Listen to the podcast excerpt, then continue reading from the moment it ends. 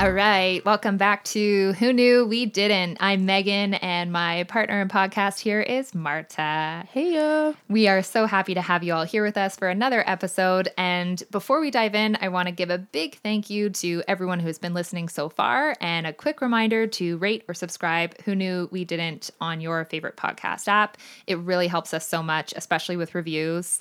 Uh, it helps us reach out to new listeners. Uh, but feedback, by the way, is really helpful. It helps us learn more about what you like. like and what you don't like and improve the podcast overall. And we've had a lot of fun so far hearing from people. So thank you to everyone who's reached out, and we'd love to hear more. Uh, anyway, for this week, we are talking about relationships. Uh, really, for the next few weeks, we're going to be talking about relationships. We're going to start off today by discussing a few types of non-romantic relationships. So that will be everything from acquaintances to friendships to coworkers.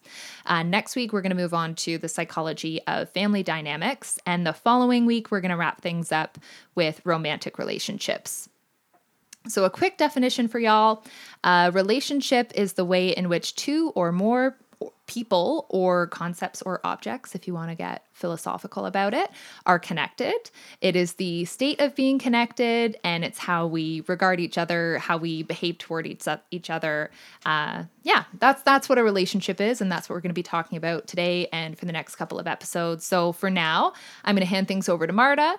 Why don't you start us off with our first topic for discussion today? Yeah, so for today, I was researching acquaintances and friendships, so the difference between the two, uh, and we were originally going to go, I was going to cover acquaintances, you were going to do work relationships, and I was going to do friendships, but I found while I was researching that these two things, acquaintances and friendships, like one kind of melds into the other. Mm-hmm. It's, yeah, it's very tough to separate them, so I'm going to do... And work relationships kind of too, like you have acquaintances at work, you have friends at work. So yeah. Like, yeah. Yeah, so I'm going to do both of mine together. Um, and another thing is, while I was researching this, I was going into it with the mindset that I wanted to talk about dynamics. So, like, if somebody acts one way, what makes you act, like react in a certain way in a okay. friendship versus make you react a certain way in an acquaintanceship? Acquaintanceship? Acquaintance. I actually would believe that to be right. I'll Google it. All right. While you're Googling. Um, so I went into it looking for dynamics information, but I actually, that's going to be way too much to cover in today's episode. Like we would go way over an hour. So I'm just going to cover how these things happen. Acquaintanceship is a word. Acquaintanceship is a word. What up? Uh, circa thirteen hundred. Uh. It's the state of being acquainted. uh, imagine if it was like the state of like sewing Not a quilt. Being acquainted. Yeah, like something crazy. No. Uh, perfect. It's exactly what you'd think it is. Good. Perfect. Yeah. So I I went in instead with my research direction into looking at what it takes to form acquaintances, acquaintanceships. Oh my God, this is going to be a mess. What it takes to form relationships with acquaintances and how they develop into friendships and like the aspects that you need in order to classify it as a friendship. Uh, and then maybe someday down the line, we can go into dynamics. That's a good point, actually. And it's probably a good point to say early on is that like we're covering these topics pretty generally, but I think both of us found as we were going through our research for this topic, like any of the subtopics we bring up could be a whole episode. Like you could you could really talk for hours about how people interact with each other. So yeah, we probably will. Yeah, and like every study, I because I, I come I do the general overview and then I try to find like studies to support yeah. the overview. And it, every study was interesting enough to cover on its own. And I just remembered back to our social media episode, I covered, I think, three or four studies and you covered three or four studies and that took us over an hour. Yeah. And so imagine if we were doing overview and studies, it would just be nuts. Yeah. So yeah, maybe specific studies some other day. I do have some, but I didn't like dive into them. So if you guys want to hear more about any specific study, tell us. Yeah. Yeah. We can like, obviously if we, if you're interested, we can post links and stuff to the studies that we researched. But if you're interested in hearing about a specific study, let us know and we can maybe focus on that in a future episode. Yeah. Yeah. Or we could just talk about it for you. Or yeah. that. Yeah. Yeah. So, okay. Acquaintances, how you become an acquaintance with somebody really is just like, it could be anybody in your vicinity. Um, it, You just need interaction with people. Interaction breeds liking. So the more that you interact with people, the more that you end up liking them because you have more and more experiences together. Uh, we tend to like people that are similar to us, and we tend to gravitate towards people who are better looking, uh, but personality characteristics also mediate attractiveness. So if somebody is like the type of personality that you like, you might find them more attractive based on their personality. Or like even somebody very attractive, you could find super unattractive if you don't like their personality. Yeah. yeah. Um, so that's acquaintances. How what something that's really cool that I found with acquaintances and friendships, I found a lot of study about how they uh, affect well-being. So how having many friendships affects people, um, and just like every study, like case over case, people with strong friendships and family bonds enjoy greater emotional well-being. Uh, they have better better psychological and physical health, and even increased longevity. So they like live longer if they have stronger social circles. Hmm.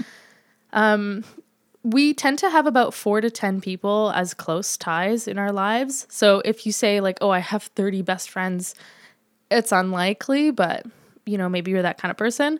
Uh, and then acquaintances, like somewhat close people who you'd still probably like text or invite to a party, but you don't hang out and like, is that what you consider an acquaintance? Well, because the reason I'm saying this is because it's still a low number. It's twelve to forty. Okay. So like people who you'd invite to your wedding. There we go.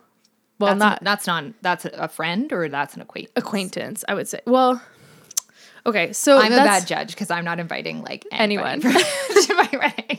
Well, okay, so here's where it gets kind of sticky. Like, there, the research doesn't really delineate what point an acquaintance becomes a friend. A lot... Some of them actually refer to friends as acquaintances. They're huh. just close acquaintances. So... The only like clear line kind of was drawn for ro- romantic relationships. Uh, so here it says somewhat close. It doesn't okay. even say acquaintance. It just says somewhat close. Um, and then a study found that over a hundred days, we tend to interact with around four hundred forty people.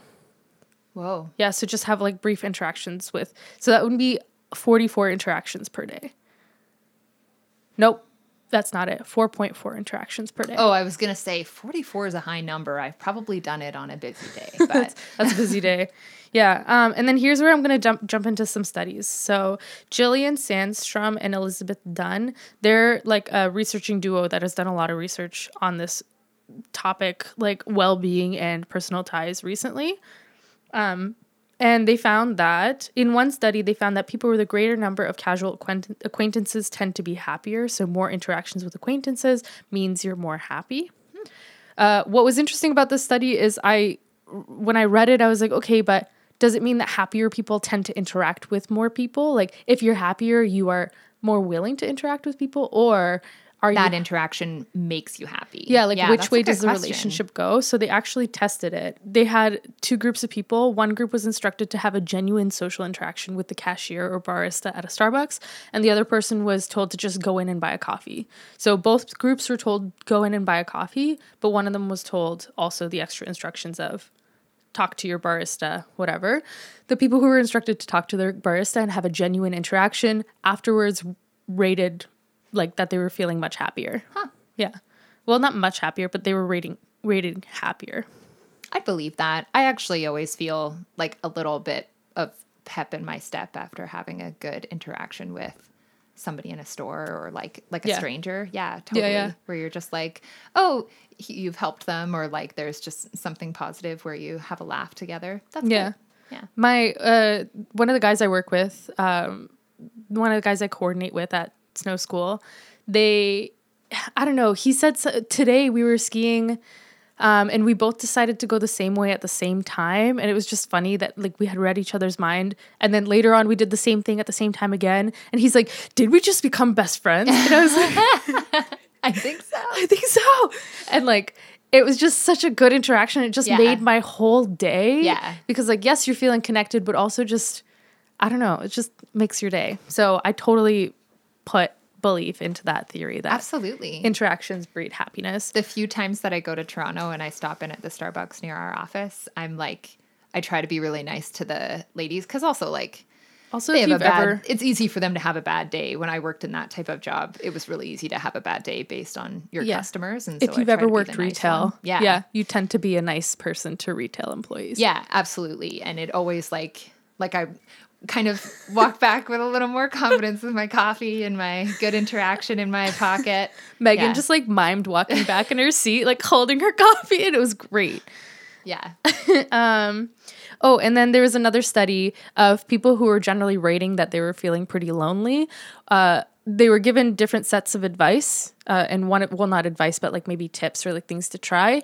And in one of the groups, they were told to try to increase their interactions with people, like whether superficial or otherwise. Mm-hmm. Those people came back with decreased feelings of loneliness. Oh. Yeah. So friendships or acquaintances are really good for you, or acquaintanceships, as we've learned. Is a word. Yeah. um, friendships typically include a number of features. I'm going to list them here. Kindness, love, virtue, sympathy, empathy, honesty, altruism, loyalty, mutual understanding, compassion, trust, enjoyment of each other's company, and ability to be oneself without the fear of being rejected or judged. Um, and the reason that friendships hold these features is, well, I think, or from the research that I found, it's called social connectedness. So there are six components that help a person determine the quality of their interactions. Um, and then based on these six components, like how strong or like how fully they're being fulfilled, then it allows people to show empathy and to show or to have like virtue and honesty and altruism, that sort of thing. So the better the relationship, the more those things are expressed. So the six components are duration of the relationship. So the longer the relationship, it tends to make it, it tends to make people determine the quality as better.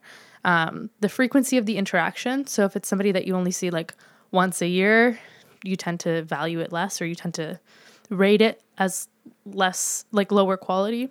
Knowledge of the other person's goals, which is something that I found really interesting. Like, knowledge of goals is really specific. That is really specific. Yeah, compared to like, oh, duration is like kind of general, like whatever. Yeah. But knowledge of goals. So if you know what another person like wants, like their hopes and dreams, it makes you kind of value. I like that really resonates with me. And yeah. actually like duration and that sort of thing, uh, proximity doesn't hold as true for me. Like I, I have a lot of long distance friendships, and I'm really okay with that because I have things like a good understanding of their goals. Well, it's funny that you said proximity because I didn't say that yet. Oh, sorry. I, I said kind of frequency thought, of oh, interaction. I, I associated it with that. But my bad. Um, so that's there. It kind of proximity isn't like explicitly stated, but there's no, frequency. I didn't mean to put that word in your mouth. No, that's I okay. Just, there's frequency of interaction, and then there's also physical intimacy. So that's like closeness, closeness physically, but also like, of course, in romantic relationships, there's more touching, kissing, hugging, whatever. Yeah. Um, and so that strengthens the bond. But even between friends, like an acquaintance, if you think of the acquaintances in your life, you kind of never touch them. Yeah. But, like, my own personal friends, like, will hug. Or, like, if we're sitting beside each other on the couch and our legs are touching, like, that's not awkward. Yeah. But with an acquaintance, I'd, like, you'd be very cognizant of that leg touch. So it's, it's again, resonates with me. Next, self-disclosure to the other person. So self-disclosure is when you tell people, like, your feelings, your emotions, your goals, that sort of thing. It's when you are sharing your own yourself. Whatever. Yeah. Yeah. When you're sharing yourself. So the more that you self-disclose, um, the closer that it makes the other person feel. Um, and social network familiarity. So the more friends of the other person that you know, the closer you feel to the main person. Oh, okay. Yeah. Okay. Or if they're like really into your social network. Like if, for example, you were to know my entire family and then my friends from high school, that sort of thing, like it would strengthen our bond. Yeah. According to the social connecting connectedness theory. That feels right. Yeah. When I think of my own friendships or acquaintanceships. Yes. Yeah. Yeah. Um, so the social connectedness theory, people can, there's a measure where you can rate um, your level of social connectedness with a person, and it's called the Personal Acquaintance Measure. So it's developed to help people measure their connectedness to another individual, and it just basically rates the relationship based on these six attributes. Oh, so there's also another, uh, well, just like another tenet that I wanted to talk about. Acquaintances tend to turn into being friends um, through a series of processes. So at the beginning, when you guys are, when you're an acquaintance with somebody, partners tend to exchange rewards. So it's called an exchange relationship. So it's like, what if I'm nice to you and I do this for you, I expect that in the future I'll get something back, or like there's something in it for me. It's not usually like altruism based, or it doesn't tend to be. So that's an exchange relationship. But as it starts to pr- progress into a um, into a deeper friendship, it starts to turn into a communal relationship. Mm-hmm. So you tend to do things out of empathy or out of care for the person rather than like expecting something back. And that's part of the transition into like a closer friendship or even a romantic relationship as opposed to an acquaintanceship. Huh. Yeah. That makes me think of a really old good friend of mine. Uh, she had this thing, this way of phrasing it. She called it the friendship bank. And it was That's like, cute. Just like anything. It would be like, like I would, uh, she would like pay for my coffee or, you know, do something like that where it would be like, I would be a little like, oh, you know, thank you. You don't have to do that or something. And she's like, no, dude, friendship bank like that. It's just, I'll get you, that's you'll get sweet. Me. Like, that's just how it is. That's sweet. Yeah. I had a friend uh, in high school who always got really, really anxious when I'd offer to pay for something. Or if I paid for something, she'd always be trying to pay me back. Mm-hmm. I'm like, dude, it's fine. Like, you don't yeah. have the cash, you'll get me back. Yeah. Friendship but, bank. Friendship bank. That's, that's a good, that's a really good phrase. Yeah. Um. So close relationships, people tend to have connection involving strong and frequent cognitive, behavioral, and affective inter- interdependence. So part of the difficulty I came into when researching close friendships or like best friends, uh, as colloquially termed, uh, best friends, is it was tough to find the line in literature between romantic relationships and close friendships. Because, for example, this says like, The, one of the articles that I was reading was talking about close relationships, but when they started talking about like interdependence and like relying on the other person and like investing in them emotionally and whatever, and it felt like, yes, this could be a friendship, but it feels more like you're talking about romantic relationships yeah, to me. So I know what you mean. It was a weird line. And so some of the things that I wrote down, I was like, okay, I don't know if I should talk about this because it feels like a romantic relationship type thing. Um, So maybe that's just relationships though. Like maybe those, like they're weird Maybe lines. They're the same. Yeah. Yeah. Um, so another thing that I, that struck me as maybe romantic relationship more, more romantically focused was there's two theories of relationship types, uh, the growth theory and the destiny theory. So growth theory means if you have disagreements or if, uh, something's not working the way that you want it to between you and the other person, you believe that you both can grow and learn to be better people for each other. Versus destiny, if there's a disagreement or something bad happens, you tend to just think, okay, well, this person's not meant to be my friend or this mm. person's not meant for me. This is this idea is referenced a lot in romantic relationship studies, but it came up in my friendship studies. Oh, so. I think that totally applies to friendships, one hundred percent. Oh, really? Yeah. Hmm.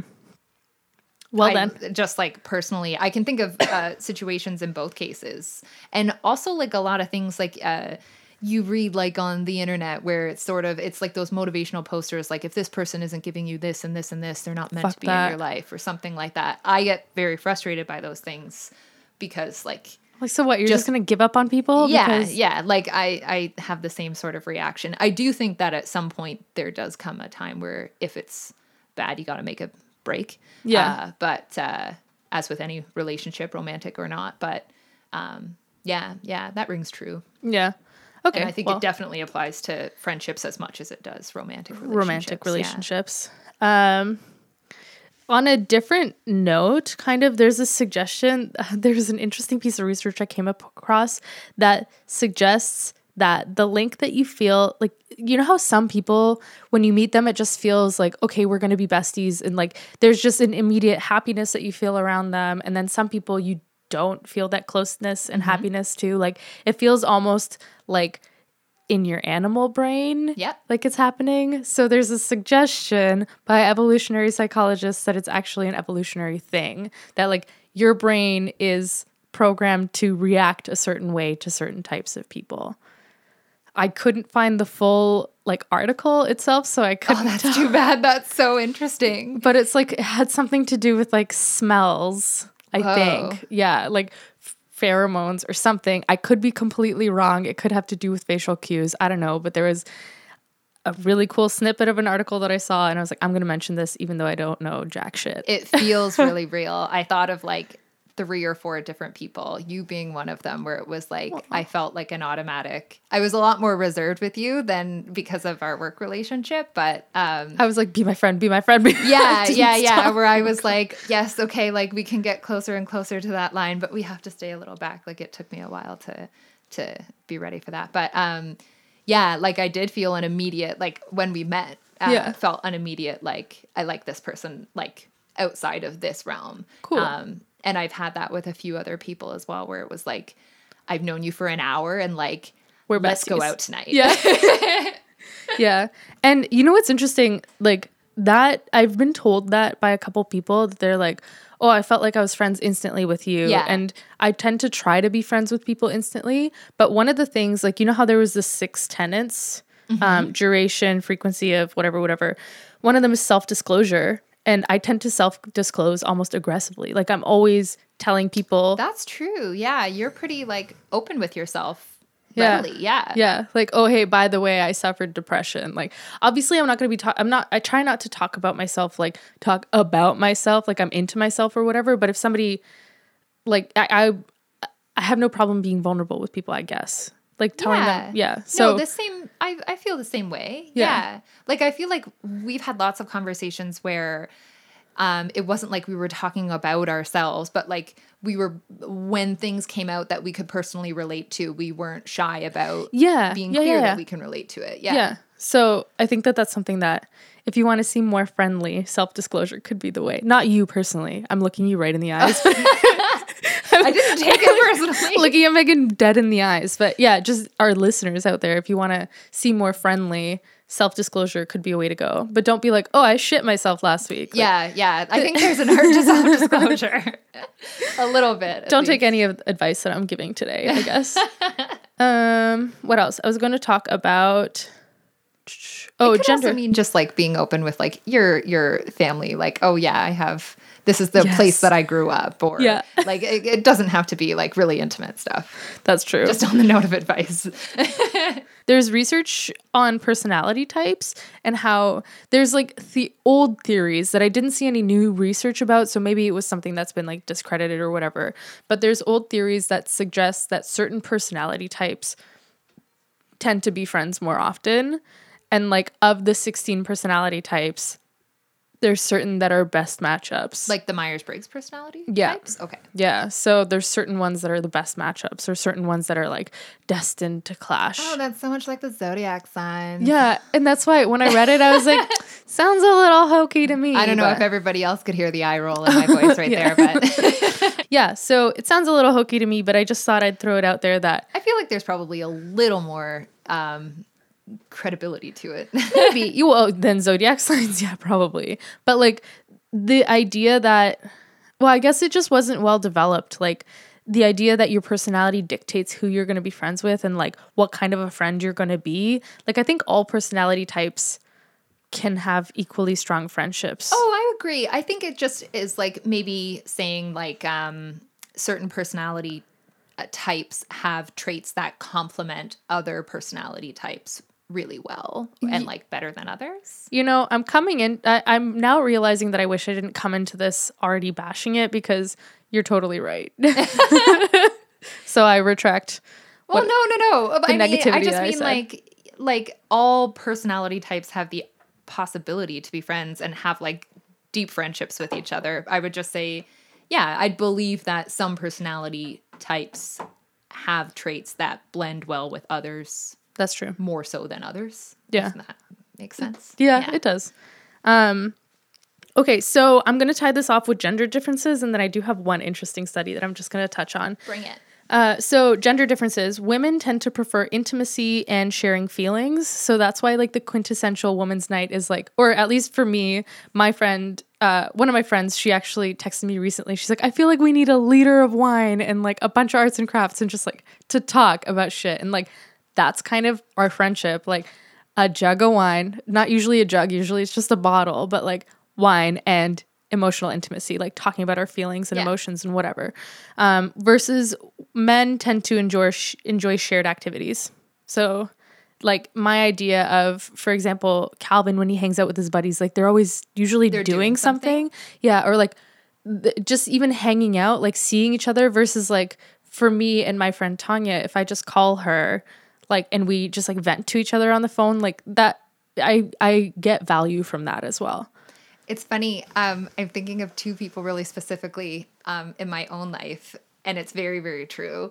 Um, Taylor and his brother, they like they are, hang are t- super tight. Yeah. yeah. But when they hang out, they play N H L.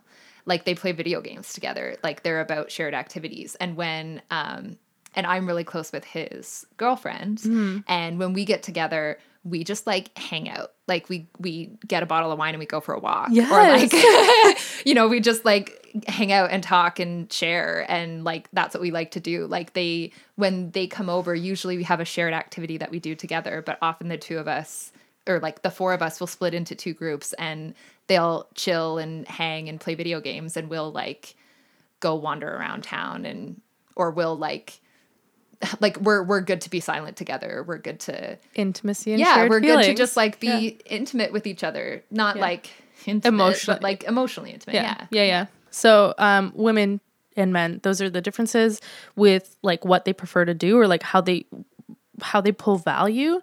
Um, they tend to be satisfied with relationships when arguments are avoided, which is interesting that it was stated that way rather than just saying like when they have good times. It's like when there is an argument that they can avoid, that's when women find like satisfaction from their relationships. I don't know how much weight I put into that, but men tend to be satisfied with spending time with each other, hmm. which is just a reiteration of doing activities together. Women tend to report more anxiety, jealousy, and relational victimization from their relationships for negative things that they report. And men tend to report um, higher levels of physical victimization. So men tend to beat on each other more often. Women tend to emotionally tear each other apart, huh. which is, for me, rings very true yep. or rings very familiar. I don't know of many male relationships where there was like actually a physical altercation. That, like a scuffle? Yeah, yeah. But, like, if you think about acquaintances, like, I know Calvin's gotten into a bar fight. I haven't gotten into a bar fight.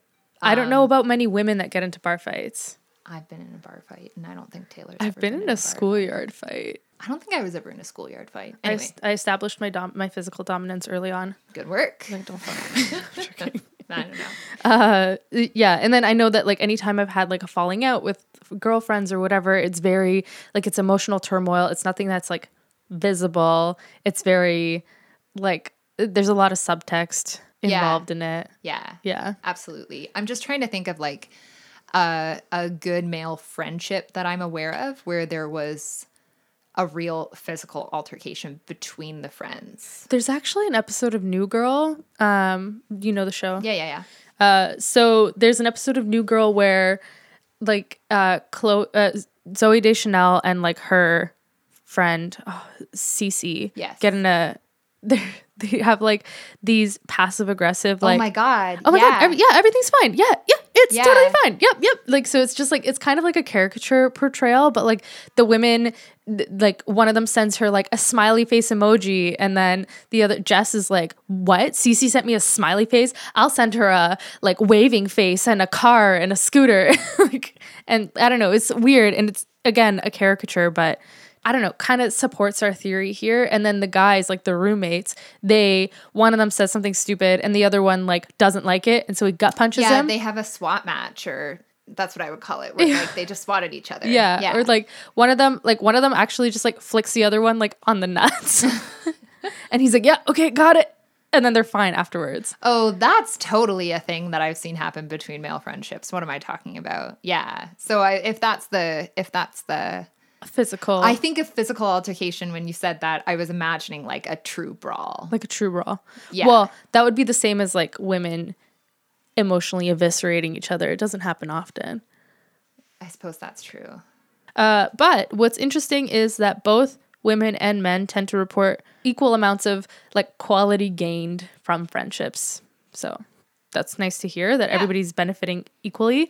Um, and then the interesting study that I promised. So research by M- McLennan and his associates measured the heart, heart rates of cattle, and they showed that cows were more stressed when alone or with an unfamiliar cow than when they were with friends. Uh, they let this lends support to the idea that cows are social animals capable of forming close bonds with each other. Yeah. And this research has been supported with other, like, of the more intelligent animals, that they actually have friendships, and there's, like, certain cattle that they like more. Yeah. Than others. And so it's just, like, really sweet, and we all want friends. So even cows. Yeah, even cows. That's a really real thing that's um true for for cows and humans too. Like, um when, like, I grew up on a dairy farm, right? So yeah. um there I, when strangers come into the farm, like, the cows certainly notice that they don't know this new person there, but even if I'm not there for months, if I come back in, they're not, um, they recognize that I'm more familiar than somebody else. Yeah. And I remember uh, early on when Taylor and I were dating, the first time that I brought him home to meet my family, uh, they needed help on the farm. So we, like, went and helped milk uh, yeah. for a couple of shifts. And Taylor had never milked a, a cow before, and so he was going in, and my dad was warning him, like, you know, they might be skittish around you because they don't know you, and, like, it would be, I was having no trouble, like, just getting in there and doing it, and yeah. no one's putting up a fight or, you know, skittish or walk moving around or anything like that. But yeah. yeah, both probably the fact that Taylor was new and the fact that he was a little nervous. Aww. Did, like, they weren't, like... They're like, who's shaking? It wasn't bad, but yeah, right there was just this sort of, like, we're uncomfortable next to each other-ness oh, to that's it. That's so sweet. Yeah. Uh, that's everything that I had for cool. friends and acquaintances. Very cool. Very cool. All right. Well, I guess I'll get into work relationships. I think I will eventually get to a point where there's some overlap with uh, what Marta has shared today. Uh, but some general things for work relationships, like uh, there's there's a lot of different kinds of work-based relationships. So there's um, superior and subordinate relationships. There's peer coworkers. Uh, we develop work friendships and uh, even sometimes romantic relationships in the workplace. And then, of course, there's difficult coworkers, sometimes to the extent of, like, a workplace bully. And there's also uh, family relationships at work, like family businesses or something like that.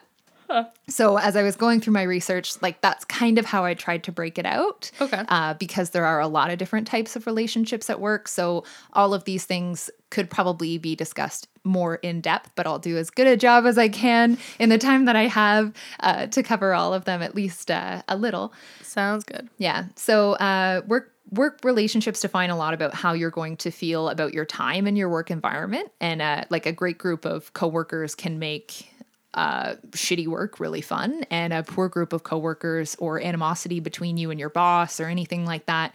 Uh, that's, like, one of the number one reasons why somebody will actually leave a job, even if they enjoyed the work that they're doing. Um, it can also be kind of tricky to navigate these kinds of relationships. Like, how do you walk the line between being good coworkers, but also feeling like some of these people are your friends, or, like, developing sort of an enemy at work, or, you know, a love interest or something like that. How do you walk that line and still work together? So I'm, I want to start off by talking about the superior-subordinate relationship. So, like, the interaction between somebody who is an authority figure over you, or the opposite, somebody over whom you have authority. Uh, so I found this thing uh, called the Hawthorne effect, which is also referred to as the observer effect. And it's a type of reactivity where the individuals will actually modify an aspect of their behavior in response to the awareness that they're being observed. So basically, like, a manager's approach has effects on the outcome of their team. And the habits of a superior person, like an authority figure at work, tend to have the power to create a productive or a counterproductive environment.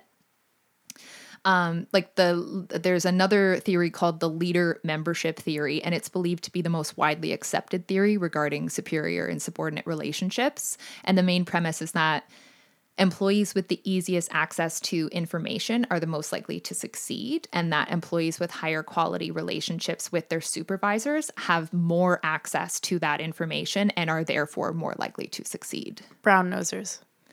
Yeah, I guess that's how you could sum it up. I'm a brown noser. Yeah. Yeah, totally. Um, In a study called Workplace Relationship Quality and Employee Information Experiences, mouthful. That's a mouthful. Very obvious name, so you know it's academic. Um, they examined the extent to which the amount of quality of work-related information employees received was associated with the quality of their relationships with peers and immediate supervisors. And the results indicated that supervisor-subordinate relationship quality was positively related to the amount and quality of information employees received from their immediate supervisor. It also indicated that the quality of information employees received from their supervisors and their coworkers was positively related to their job satisfaction and commitment to their job. So basically, like, good sharing of communication and information with your coworkers helps to foster better relationships and improve everybody's job satisfaction. Makes sense. Yeah, especially if you have a supervisor role. You know what I just realized? Because you said you found like a lot of research about this. The and like a lot of varied research. Of course, there's a ton of research because this is a whole branch of study in psychology yeah. called, called I O, like industrial organizational psychology. Yeah.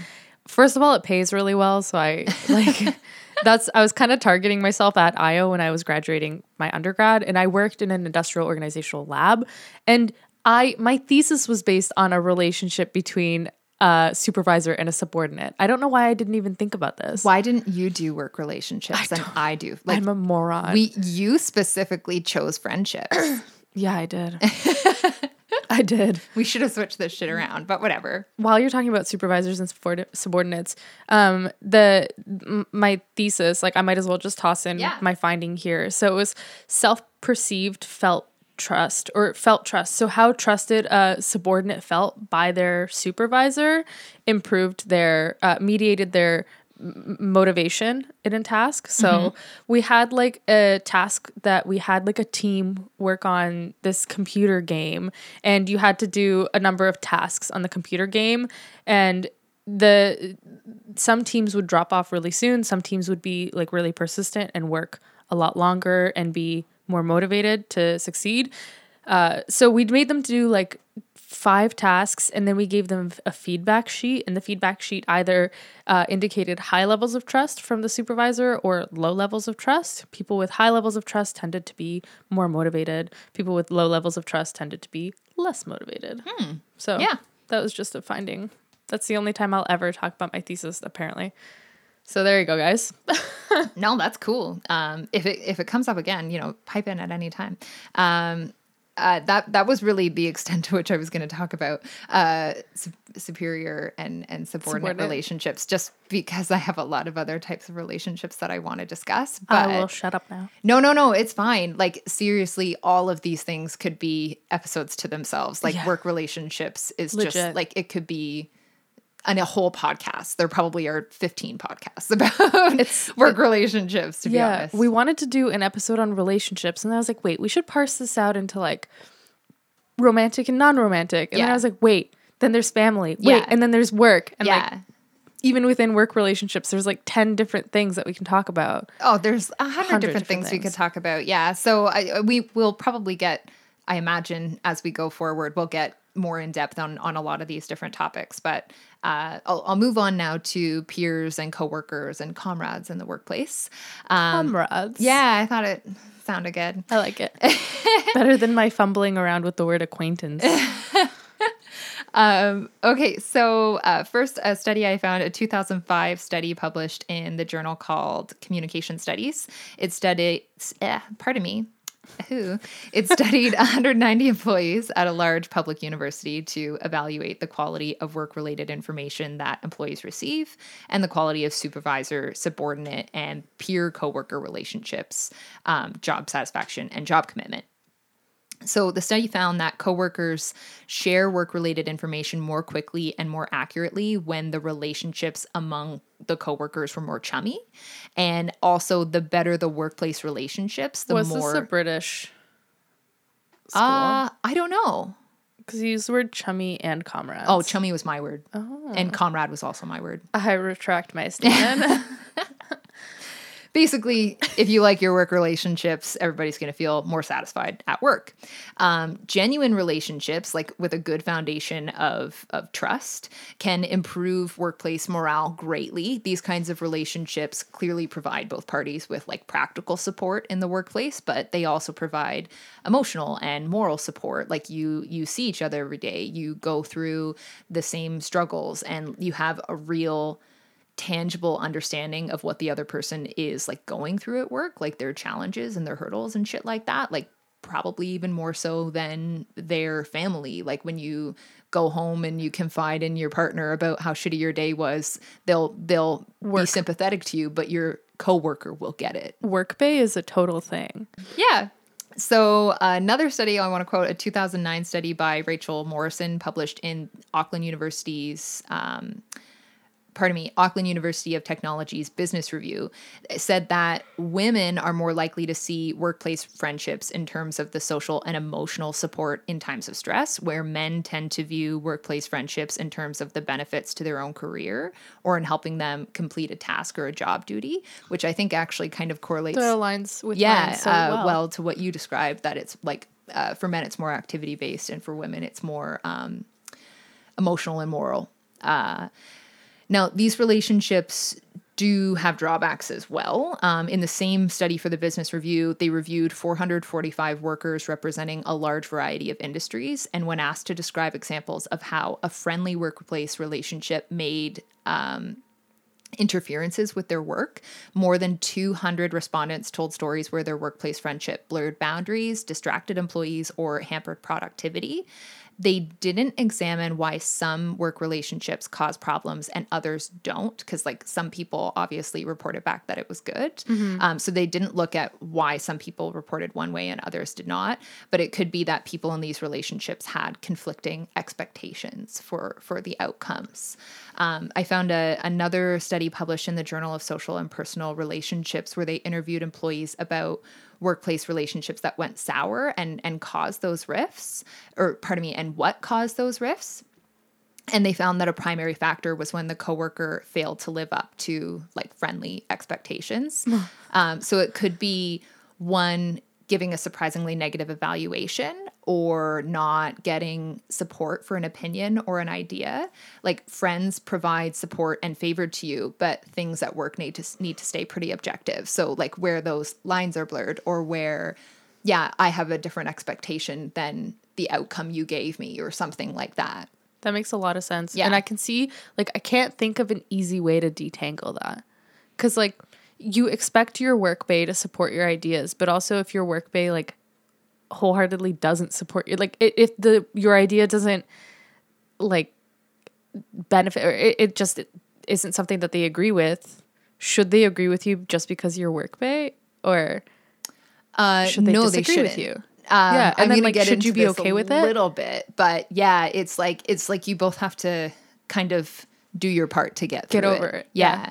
Um, and this is kind of why I was a little hesitant in our early oh, stages of our friendship. Was like, I, I, I was like, I don't care. I'm pretty distant from everybody at work. I make kind of a point to be pretty distant from everybody at work. At in first, order I was to like, what is Megan's deal? Like, yeah, yeah. I'm, uh, I get like a little close and then I get cold. Anyway, um, it's it's for this exact reason that that. that mm-hmm. I was sort of hesitant. So anyway, before getting into what to do to get out of it, uh, some other reasons they identified for why a good work relationship could go bad would be distracting life events or personality conflicts, which is kind of like, duh. Uh, person, you know what I mean? Yeah. Um, personality and life events are like really obvious and understandable. Like sometimes it just doesn't work out. Um, another point was betrayal. Again, pretty obvious, because you're you now have a challenge to regain that person's trust, and like sometimes you can't if you if you feel really slighted. Um, betrayal and sounds so dramatic to me. It it what it's a it, it's a loaded word. Yeah. yeah, yeah. There's a lot coming behind that. Anyway, and then the last point was promotions can make it difficult to maintain an equal relationship balance, because now one person has formal authority Ooh. over the other person. Oh, so this study was only Um, looking at people who were the same level. Uh, actually, no. The study, well, I don't, maybe the study didn't say that. It was just sort of like hypothesizing why workplace relationships fail. Okay. I don't know. But um, like a change in status. Just... Yeah, a change in status. Okay. Yeah, exactly.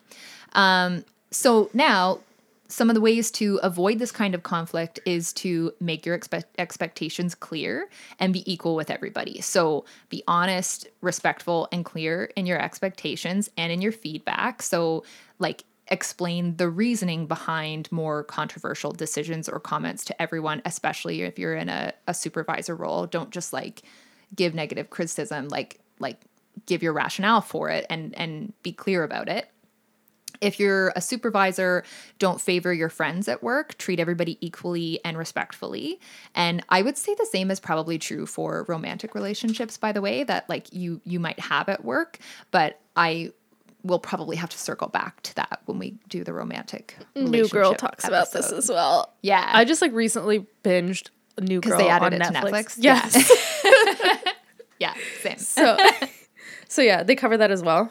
She has a work bay and she's a principal and there's a whole episode about favoritism. Yeah. Whatever. Yeah, it's it's hard. Yeah, and you can't you can't favor somebody at work because that isolates other people and creates awkwardness for other people in, in your work environment. But also, if you're going to disappoint your person who you have a romantic relationship with or something like that, like it's harder for them to get over that outside of work. Like, yeah. Yeah. Fucking messy. Um Anyway, if I'm honest, though, I, I do think it is easier to be friends with the people that you work with, or at least to have like a friendly rapport with them. Like I usually totally. Stay pretty distant, but I want to have a good friendly rapport with everybody um, because it's easier to critique people who you work with when you have a friendly rapport with them. And it's easier to receive criticism when there's friendly rapport as well. Totally. I'll agree yeah. with that.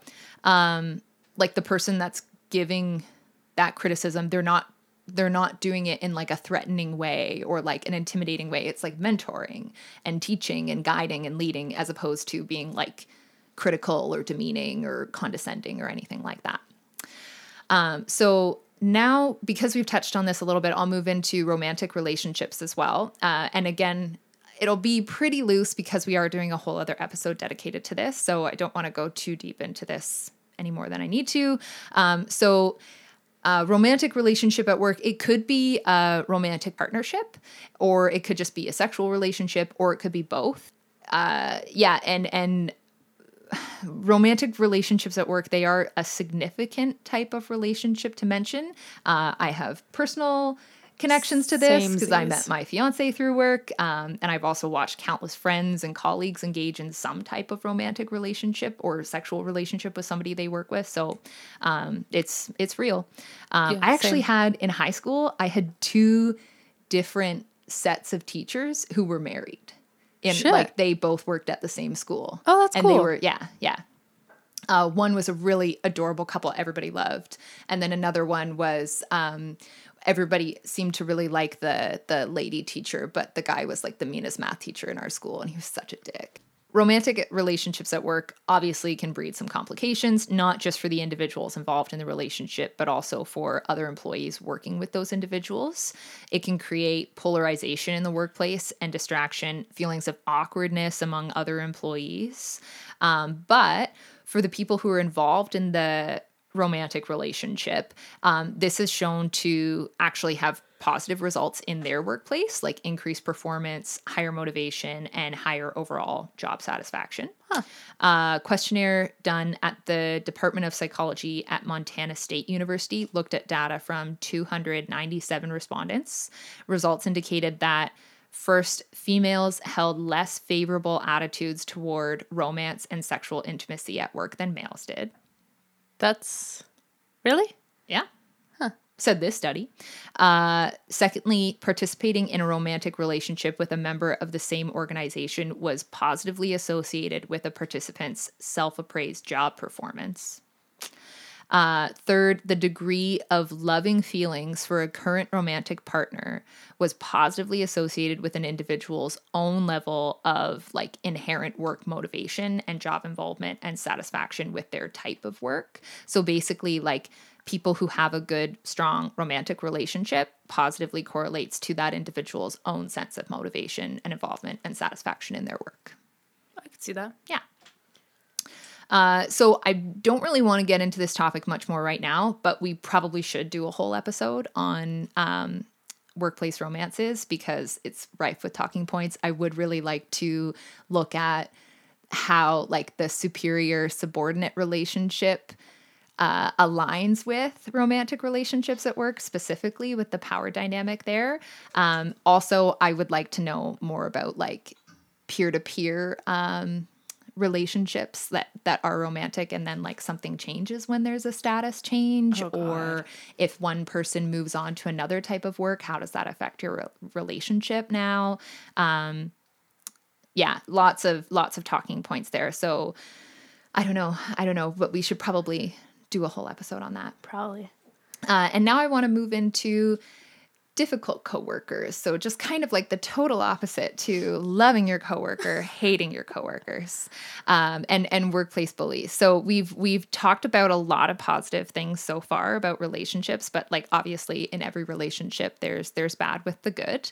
Um, and just as bosses can have a positive impact on the environment of the workplace they oversee, or how interpersonal relationships with your coworkers can like give you a support system and improve your job satisfaction, Um, whether it's your coworker or your boss, negative conflict at work sucks, and it can just like fucking ruin everything. Yep. Yeah. Um, sometimes it's a general office dynamic, like you just don't feel good about your work's social environment in general, or it could be that it's coming from a specific person. Um, like maybe you've had an especially negative conflict with someone where you've like, where someone has crossed a line or where you've crossed a line, um, or it could be a bully. Um, and there's kind of an inherent intimidation to this kind of relationship, and it really does destroy your job satisfaction, it puts you on edge. Um, and because they're your coworker, and especially if it's like they're your boss, it can leave you feeling really helpless because finding a way out, like it's not a relationship you can just leave or cut yourself off from. People tend to, um, there was like a little bit that I read about workplace friendships and uh, like their difficulties, and people tend to value their socioeconomic like status or like the consistent income more so than they value relationships. So if they're in a negative relationship, but they have a steady income and they're supporting their family, like you're kind of, it's two competing values, mm-hmm. right? So you're unlikely to leave your job just because there's a negative relationship. Um, and then also what you're saying here, it relates really closely to research on uh, workplace culture. Like the reason that I came to the company that where I met you is because my previous workplace culture was... Oh, I remember you talking about that yeah, in your interview. Yeah, so toxic. It was so, ugh, so terrible. And like it was one main person, but they were a superior and they were a bully. And like, again, you feel helpless because you're not going to leave your job. Like you don't just like walk out of your job because you don't like a person that you work with. Like I did. Well, but after but also how long? I was a young twenty something. Yeah. And I was like ready to experiment with my jobs anyway. Yeah. So. But how long did you work there? A year. So you didn't just walk out on your job because That's you had true. a bad interaction with a coworker. Like you, you can't just leave that. Um, so it is really intimidating. Um, and it is like a bully, like they intimidate you or control other coworkers to try and achieve what they want.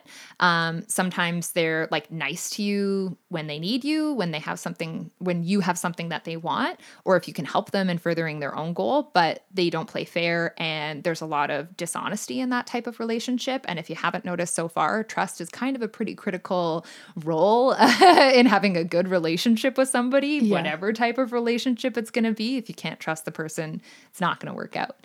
Um, probably.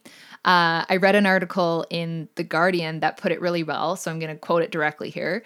People wrongly assume that bullies have low self-esteem, but their behavior is actually a response to some internalized shame. Although some people who live with shame have low self-esteem, those who behave like bullies tend to have high self-esteem and hubristic pride. They attack others to take away their shame, which allows them to remain unaware of their own failings.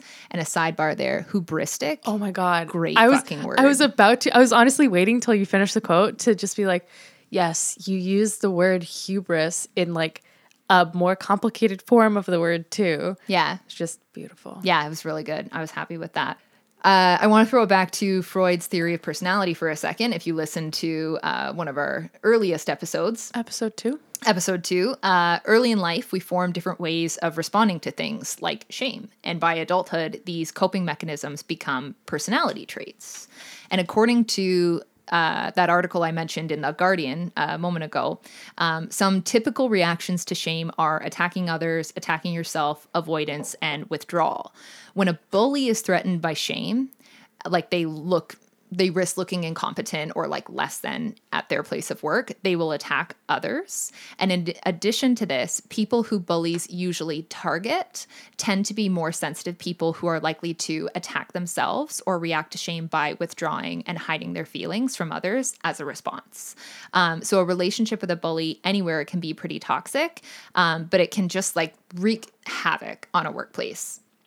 And on your own personal self-esteem. Like if you're that kind of person where your reaction to that is to withdraw or to blame yourself, to internalize. It's just like it, it just exacerbates the problem. Yeah. Yeah. Uh, another thing that's sort of dangerous about these kinds of interactions with bullies at work is that when they attack others, it diminishes the bully's own shame about how they feel, and like it makes them feel more powerful. Like their own negative feelings about themselves stay hidden. And when a bully insults or demeans a coworker, and the coworker mirrors that behavior by insulting or demeaning the bully in return, the bully will still only focus on their coworker's wrongdoing and won't recognize that it was really a reaction to their behavior. So like, even if you're not a person to react by blaming yourself, like if you're somebody who's going to stand up for yourself, it's mm-hmm. still ineffective. Yeah. Ugh. Or it can still be ineffective, I guess. There's so many sidebars that I'm like telling myself not to add here. Oh, I know. Relate- I know. Relatable F. Like if you're thinking of like how many times that it's happened to you or you've watched it happen to somebody else. Yeah, yeah. Absolutely. Um, honestly, if you've ever felt like your office is full of like thirty to sixty year old professionals and it feels like a giant playground with computers, first off, you are not alone. And secondly, you're not wrong. Like that's totally what's going on.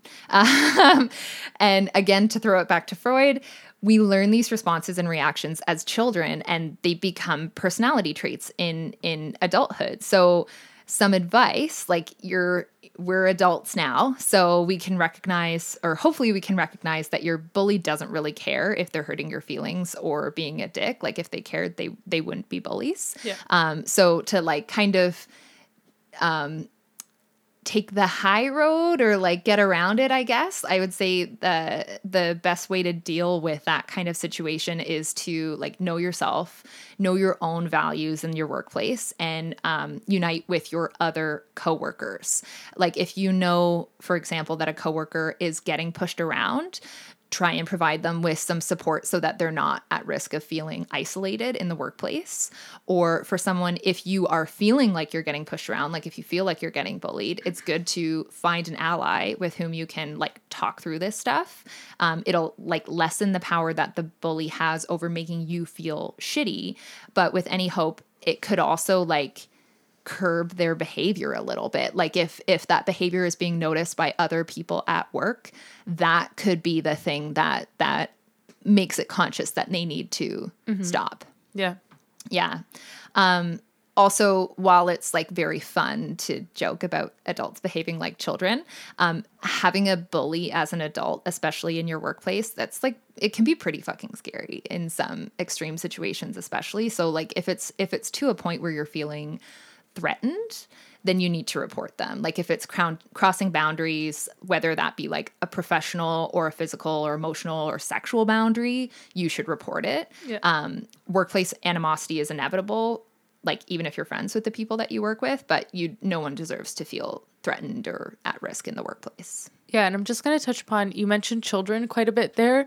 Um, the friendship, friendships and acquaintances segment, I was only focusing on adult relationships because there's so much stuff about oh my God. kids yeah. and friendships. And like, I just want to do that in a whole separate episode. So I didn't touch again, on it again. Probably like ten episodes. Right. Yeah. Guys, just like let us fucking know, please. Yeah, yeah. If there's a particular aspect to any of, of these that, that you want to hear about more, let us know. But podcasting on demand. Yeah, well, not kind, on kind demand, of. But uh, we P- will... Popular vote? Yeah, yeah, yeah, yeah. We will take all of your ideas into consideration and do what we can to make those things happen in a reasonable amount of time. That's a very politically correct, perfect. Yeah, it was like diplomatic. Yeah. Yeah. That's how you should be at work.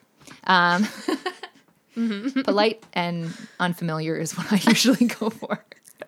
Um, okay, so now I want to uh, sort of, I guess, end off my, my workplace relationships conversation by talking about working with family. So again, another topic that I'll cover pretty generally because it could be its own episode to cover it really in depth, especially since we're going to be talking about family dynamics next week. Where is that going to overlap, right? Whether it's a small or large family business, uh, it's uh, family workplaces are, are pretty unique. Um, there's a different pattern of governance and like authority and management in a family business versus a corporation or another type of non-family run business. Um, so also obviously when all your coworkers are your relatives, it makes for a pretty unique work dynamic. Yeah, I'd imagine so. Yeah, oh, definitely. Um, this is, as I mentioned, I'm pretty familiar with this. I grew up on a, a dairy farm that is run by my father. Oh, well, when I was a kid, it was by my grandfather and my father, and now it's my dad along with my brothers. Uh, so I watched like my grandfather slowly retire and leave the running of the farm to my dad, and now I'm sort of watching, albeit from more from afar, uh, watching it move from my dad to my brothers. And uh, later in life, I went on to work at a store, oddly enough, where I met Taylor.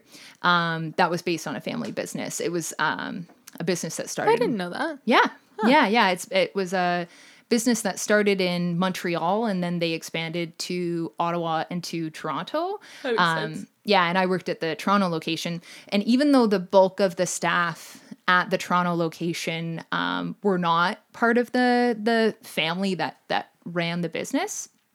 Um, it still did have a lot of the dynamics of, of being a family business, um, and knowing that like some of the people who worked there were part of the family was like palpable. Mm-hmm. Yeah. Yeah. Uh, nepotism didn't this- really work in favor of, of the long-term goals of the business in that particular. I've worked at a f- couple of family companies, and there's good dynamics and toxic dynamics. Yeah. If you're somebody who like you're coming into it, maybe not being totally aware of it. And then you're like, like, this is sort of what it was like for me. I remember, um, and, and I've known another workplace like this, not that I was in, but that Taylor was in, where it was like, you find out after working there that there is this family dynamic to it. And a whole bunch of things start clicking and being like, oh shit. That's too bad. Like, guess I'm never going to move up because yeah. there's like seven kids that yeah. are going to move up ahead of me. Or like, yeah, exactly. Um, but I mean, there are lots of family run businesses like my, my farm, for example, like not going to say it's always easy. It's actually a lot of times pretty hard, but you make it work. And, and um, I think a lot of it comes down to expectations. Like we were talking about earlier, like having a clear common goal together aside from all of your interpersonal shit. Um, yeah, I think that's a really important part of it. Um, family-based work relationships do have a lot of strategic advantages. Like there's a sharing of family language and values and like background that you have with each other. Uh, and it's innate, right? It's built into all of you. Um, and these advantages tend to filter into the respect that you have for one another and the sacrifice, pardon me, Sacrifice. Scarface, I think you meant. Sacrifice of uh, of an individual task for the well-being of the of the business. But disadvantages come up as well, of course. Like there's um, if there's a lack or an absence of a common goal for the business, uh, it also being a family workplace can be really challenging. Um, and there's a difficulty, or there can be a difficulty in separating the business and family roles and making sure that those roles are clear. Um, decisions around what's best for the family and what's best for the business may not always line up with each other. And as I was reading this, I was thinking, of course, about Sopranos because that's like a really important theme about The Sopranos. Everybody should watch it. Uh, two thousand four article called Family Business Members, Narrative Perceptions, Values, Succession, and Commitment. Again, really, really dull name, really academic article. Really glad you read the full title.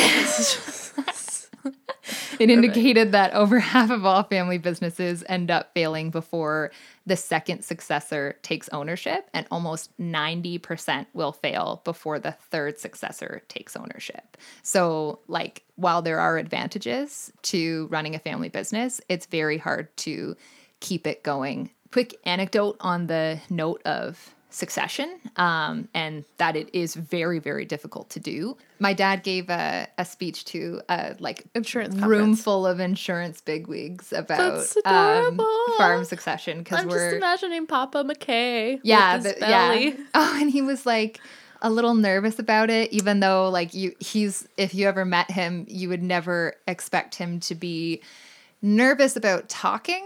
Ever, because oh, he just sweet. likes to talk.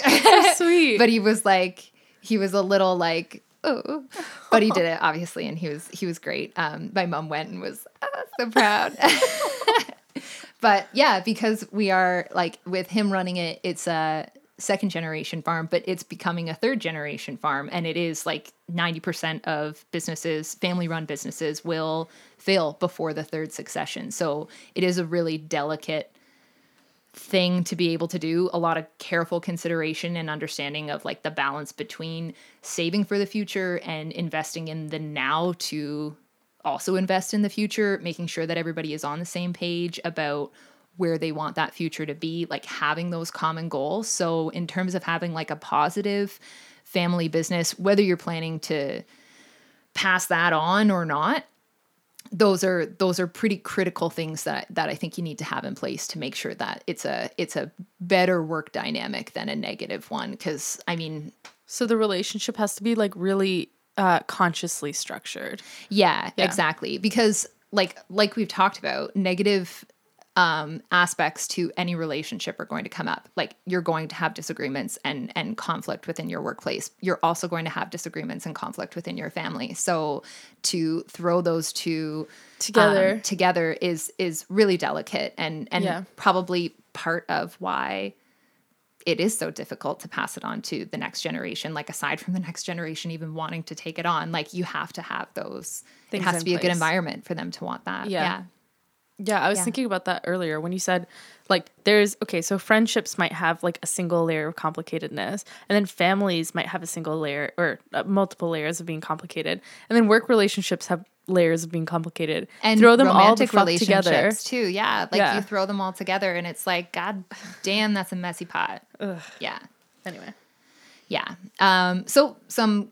closing thoughts here on work relationships in general. Uh, you've probably noticed that the common thread here is that all of within all of these relationships um, at work, no matter what kind of relationship dynamic is at play, uh, it really is about working together. And like, even if you're running the business, you have to work with these people. So uh, it requires trust, clear expectations, clear communication, and good communication, um, common goals, cooperation, respect, and trust. That is what you need to to be effective. Mm-hmm. Yeah, or that I think that's what you need to be effective based on what I the McKay recipe, or just like based on what I've what I've researched today. Those are the no no the, the McKay recipe kept popping up. No no, you're right. I sorry. Well, you know what? And in my own life, maybe it is the McKay recipe. I feel like those are values that were instilled in me through my family. Yeah. Um, yeah. Sure. Cool. Yeah. Okay. Um, so I don't know. Did you have anything else that you wanted to uh, to add here? Uh, not really. I think we did a pretty good job of covering. At least at a glance. Yeah. yeah. All right. Well, well, thank you, everyone. Thank you, everyone, for listening, for for joining us today. Uh, of course, do not forget to rate, review, and subscribe to Who Knew We Didn't on your favorite podcast app. Yeah. It's... Uh, so important. Sorry, yeah. I just interrupted. No, no. But it's... I, I'm sure you guys have heard other podcasters talk about this, but like rating... and reviewing, like actually writing like a sentence about us in the iTunes app is like so incredibly helpful and so incredibly important, and also really tough to get you guys to do. So if you could, if you've gotten all the way here, if you've listened to the hour and some odd minutes, please, please, please, can you do it? Just go to our uh, page in the, the podcast app and scroll to the very bottom of the page. And there's a place where you can do stars and also write a review. Yeah.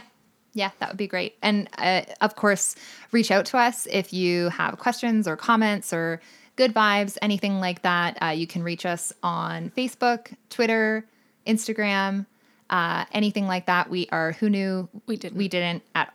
Uh, any of those places. You can also email who knew we didn't at gmail dot com if you want to reach us to out to us that way. We'd we'd love to hear from you. So did you learn anything today, Marta? Yeah, actually, I learned about the importance of self-disclosure and what a big role that has in relationships. So who knew? You didn't. We didn't. I didn't. No. We know now. Okay. We know these things now. Okay. Thanks, everybody. Join us next week when we talk about the psychology of family dynamics. Okay, bye. Bye.